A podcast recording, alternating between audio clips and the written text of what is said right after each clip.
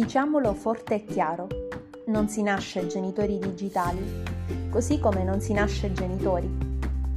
Può essere decisamente frustrante, spaventoso e stressante. Lo so bene perché ho avuto modo nel tempo di approfondire la questione con tanti genitori come te. Ma è arrivata l'ora di ammettere la verità. Occuparsi dell'educazione digitale dei propri figli per far sì che questi sappiano evitare o almeno fronteggiare adeguatamente i rischi e cogliere, godendone appieno, le opportunità del web non è facile.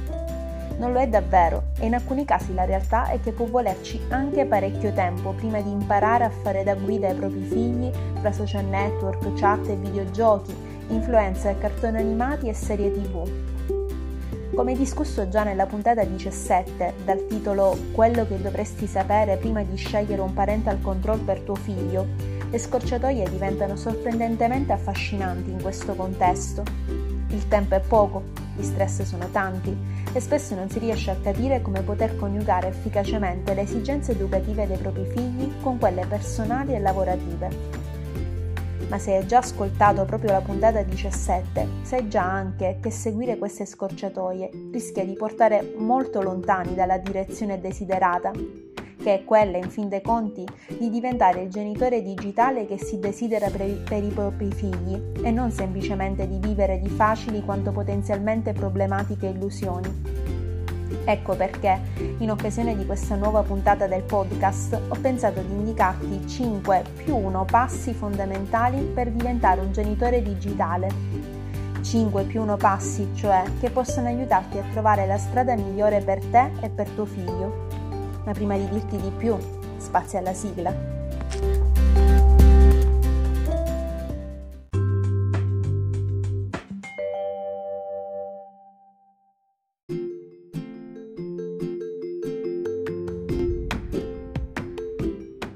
Benvenuto caro genitore all'interno di Genitori e figli nel digitale, il podcast che ti aiuta ad accompagnare tuo figlio nel digitale sono Lucia Musmeci, sono una psicologa e mi piace definirmi psicologa digitale perché ogni giorno mi pongo al fianco dei genitori come te per affrontare, prevenire e contrastare insieme i rischi derivanti da un uso negativo, inconsapevole e disfunzionale dei dispositivi digitali in infanzia e in adolescenza.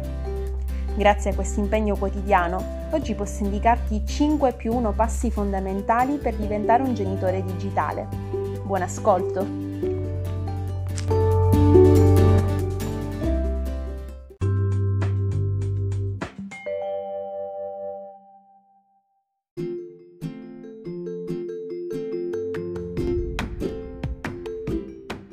Prima di entrare nel vivo di questa ventesima puntata del podcast, credo sia fondamentale sottolineare un concetto davvero tanto importante, ma spesso sottovalutato o persino ignorato è tendenza parecchio diffusa quella di fare confronti vari ed eventuali fra figli, genitori e famiglie, ma dato che ogni persona, ogni situazione è diversa da qualsiasi altra, bisogna sempre tenere bene a mente che ciò che va bene per un figlio, un genitore, una famiglia intera, può non andare bene per un altro figlio, un altro genitore o un'altra famiglia. Ecco perché all'interno di questo podcast, come all'interno di questa puntata, non troverai ricette preconfezionate valide per tutti e per tutti i momenti e periodi della vita quotidiana, perché non esistono, diffida da chi te le propone, quando piuttosto spunti di riflessione e d'azione che necessitano poi di essere adattati alla specifica situazione di vita propria di ciascuno dei propri figli e della propria famiglia.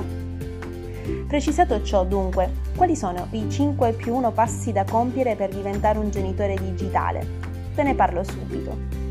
Primo passo.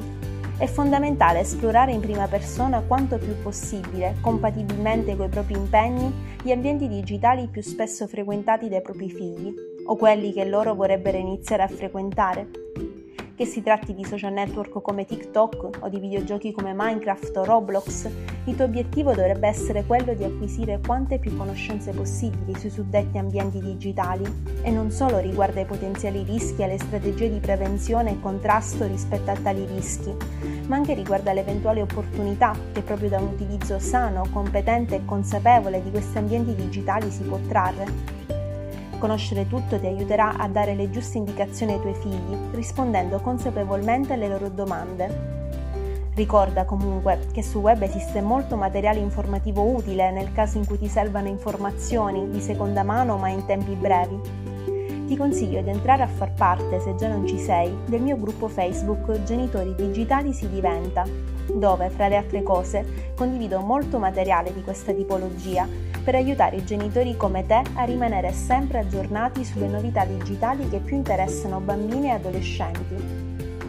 Il secondo passo riguarda invece l'esempio che in quanto genitori si offre ai propri figli riguardo all'utilizzo dei dispositivi digitali e al comportamento agito negli ambienti digitali frequentati quotidianamente. Molti genitori si lamentano di non essere ascoltati a sufficienza dai propri figli, ma la realtà è che un'azione vale più di mille parole e sono le azioni dei genitori, loro primi modelli di comportamento, che bambini e adolescenti guardano attentamente, anche quando non sembra. Dire a un figlio di non usare lo smartphone a tavola e poi usarlo a ogni passo con la giustificazione del lavoro, o dirgli di non offendere i coetanei sui social e poi farlo col primo politico le cui attività e proposte piacciono poco o nulla, non consente di remare nella direzione desiderata, anzi, tutto il contrario sia bambini che adolescenti hanno bisogno di coerenza fra parole e azioni dei loro genitori. E seppur agendo in modo coerente con le tue parole, gli effetti non ti sono visibili nel breve termine, abbi la certezza che qualcosa di positivo sta maturando nei tuoi figli e che a un certo punto questo qualcosa di positivo emergerà se ci saranno le condizioni adeguate. Terzo passo. Redigere un contratto con regole chiare e precise relative all'utilizzo dei dispositivi digitali regole non calate dall'alto, ma discusse insieme per trovare un equilibrio fra tutti i punti di vista e tutte le esigenze. Naturalmente il fatto che queste regole siano discusse prima di essere stabilite ufficialmente non vuol dire che tuo figlio deve avere l'ultima parola. Il genitore, l'adulto educatore, rimani sempre tu. Però certamente concedere un vero ascolto non giudicante a tuo figlio e tenere conto quanto più possibile delle sue parole sin dal momento della definizione del contratto renderà più facile che tuo figlio si senta libero di comunicare con te in altre occasioni e che le regole che concorderete alla fine di tale discussione saranno davvero rispettate. Quarto passo. È importante affiancare attivamente durante l'utilizzo dei dispositivi digitali nei primi anni di vita Nonostante la tentazione possa anche qui essere molto forte, gli schermi non possono svolgere il ruolo di babysitter dei tuoi figli. E ciò è vero anche nel caso in cui tu abbia attivato un parental control, perché ci sono contenuti che un bambino non dovrebbe mai vedere, soprattutto se solo, che possono sfuggire alla sorveglianza dei parental control. Questa è una cosa che in fondo si sa già, però poi alla fine, nella vita reale, prima o poi succede in qualsiasi casa che un bambino venga lasciato solo di fronte agli schermi soprattutto se ci sono più bambini di cui prendersi cura. Ecco quindi tre piccoli accorgimenti nel caso in cui anche tu qualche volta non possa farne a meno. Considera l'opzione schermo babysitter come ultimissima possibilità in caso di estrema necessità, quando proprio non hai altra scelta. Il ricorso agli schermi non dovrebbe cioè essere un'abitudine messa in atto in modo automatico, bensì frutto di una riflessione consapevole. Secondo, Seleziona accuratamente il contenuto da proporre. Preferisci un contenuto di cui già conosci le tematiche affrontate, le modalità in cui queste sono espresse e le possibili reazioni di tuo figlio ad esse. Così il rischio che la visione solitaria provochi turbamenti difficili da elaborare in solitudine sarà meno elevato. Terzo, quando hai terminato di fare ciò che dovevi fare, siediti accanto a tuo figlio e dedica del tempo a lui parlare di ciò che ha visto mentre tu eri impegnato, dei suoi pensieri e delle sue emozioni in merito, giocate e coccolatevi un po', senza distrazioni. Il tempo trascorso con lo schermo babysitter c'è stato ed è stato necessario in quel frangente, ma ha rappresentato solo una breve parentesi. La relazione adulto-bambino torna così ad occupare uno spazio adeguato. Quinto passo Concorderei con me sul fatto che affiancare attivamente è possibile fino a un certo punto. Arrivato a un certo punto della sua vita, infatti, tuo figlio avrà fisiologicamente sempre più bisogno di spazio, fiducia e autonomia. Ciò non vuol dire ovviamente che arrivati a quel punto dovrai abbandonarlo a se stesso, ma che per tutto il suo percorso di crescita dovrai gradualmente modificare il modo di accompagnarlo nella sua esplorazione del digitale. A una costante vicinanza fisica e quindi a un monitoraggio diretto, pian piano infatti, si sostituirà una vicinanza emotiva e quindi un monitoraggio indiretto. Lo strumento principale a tua disposizione in questo contesto? Il dialogo. Dialogo che tra l'altro hai già cominciato ad avviare seguendo i passi di cui ti ho parlato prima. La discussione riguardo le regole, l'affiancamento attivo sono state tutte occasioni in cui, se tutto è andato bene, tuo figlio ha potuto cominciare a sperimentarti come interlocutore efficace in materia di contenuti, ambienti e dinamiche digitali, così che in caso di difficoltà sarà lui stesso a venire da te ma non solo. Quelle sono state anche occasioni in cui tu hai potuto imparare a conoscere meglio tuo figlio, oltre che a capire quanto spazio e fiducia puoi concedere di volta in volta. Ma soprattutto quelle sono state occasioni in cui hai potuto aiutarle a sviluppare giorno dopo giorno per tentativi ed errori competenze e consapevolezze fondamentali per un sano e positivo utilizzo dei dispositivi digitali. Ed eccoci arrivati infine al passo più uno, il passo che non riguarda in sé per sé il digitale, ma che agite insieme ai passi precedenti porta a raggiungere di volta in volta l'equilibrio più adatto per tuo figlio fra tempo con gli schermi e tempo senza schermi nella sua quotidianità. Sto parlando dell'importanza di proporre attività senza schermi che siano davvero coinvolgenti e stimolanti per tuo figlio e che dunque devono necessariamente essere selezionate sulla base delle sue preferenze, delle sue attitudini e dei suoi gusti personali. Non è detto che sarà facile individuarle. Anche qui potrebbero essere necessari tentativi ed errori che potrebbero farti sperimentare una certa frustrazione, ma continuare la ricerca aiuterà tuo figlio a vivere una vita equilibrata. A dispetto di quel che comunemente viene detto, sequestrare dispositivi digitali serve a poco, se non spesso a peggiorare le cose perché in questi casi il focus del bambino o dell'adolescente rimane centrato sui dispositivi digitali di cui non può più usufruire. Ho affrontato anche questo aspetto nella puntata 10, perché sequestrare lo smartphone a tuo figlio non migliora i suoi voti a scuola.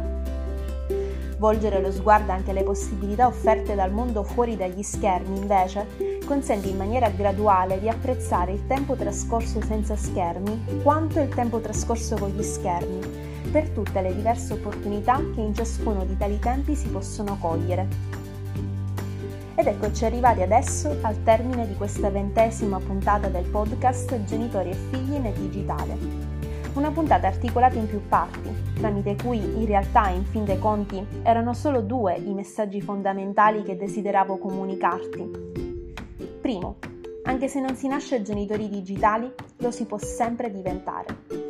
Secondo, anche se provare a diventare genitori digitali può essere frustrante, spaventoso e stressante, lo è certamente di meno quando hai un'idea di quali passi possono più facilmente portarti nella direzione desiderata.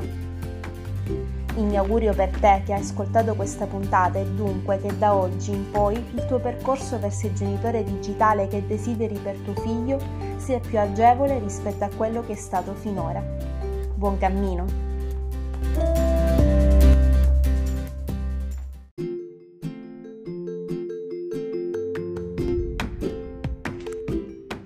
Se vuoi saperne di più sulla tematica affrontata in questa puntata e su molte altre, ti consiglio di raggiungermi presto su Facebook e Instagram, dove approfondisco tutto meglio giorno dopo giorno. Ricorda però di cliccare su Segui anche qui, sulla piattaforma che stai utilizzando per ascoltare questo podcast, in modo da non perderti le puntate successive a questa di oggi. A presto!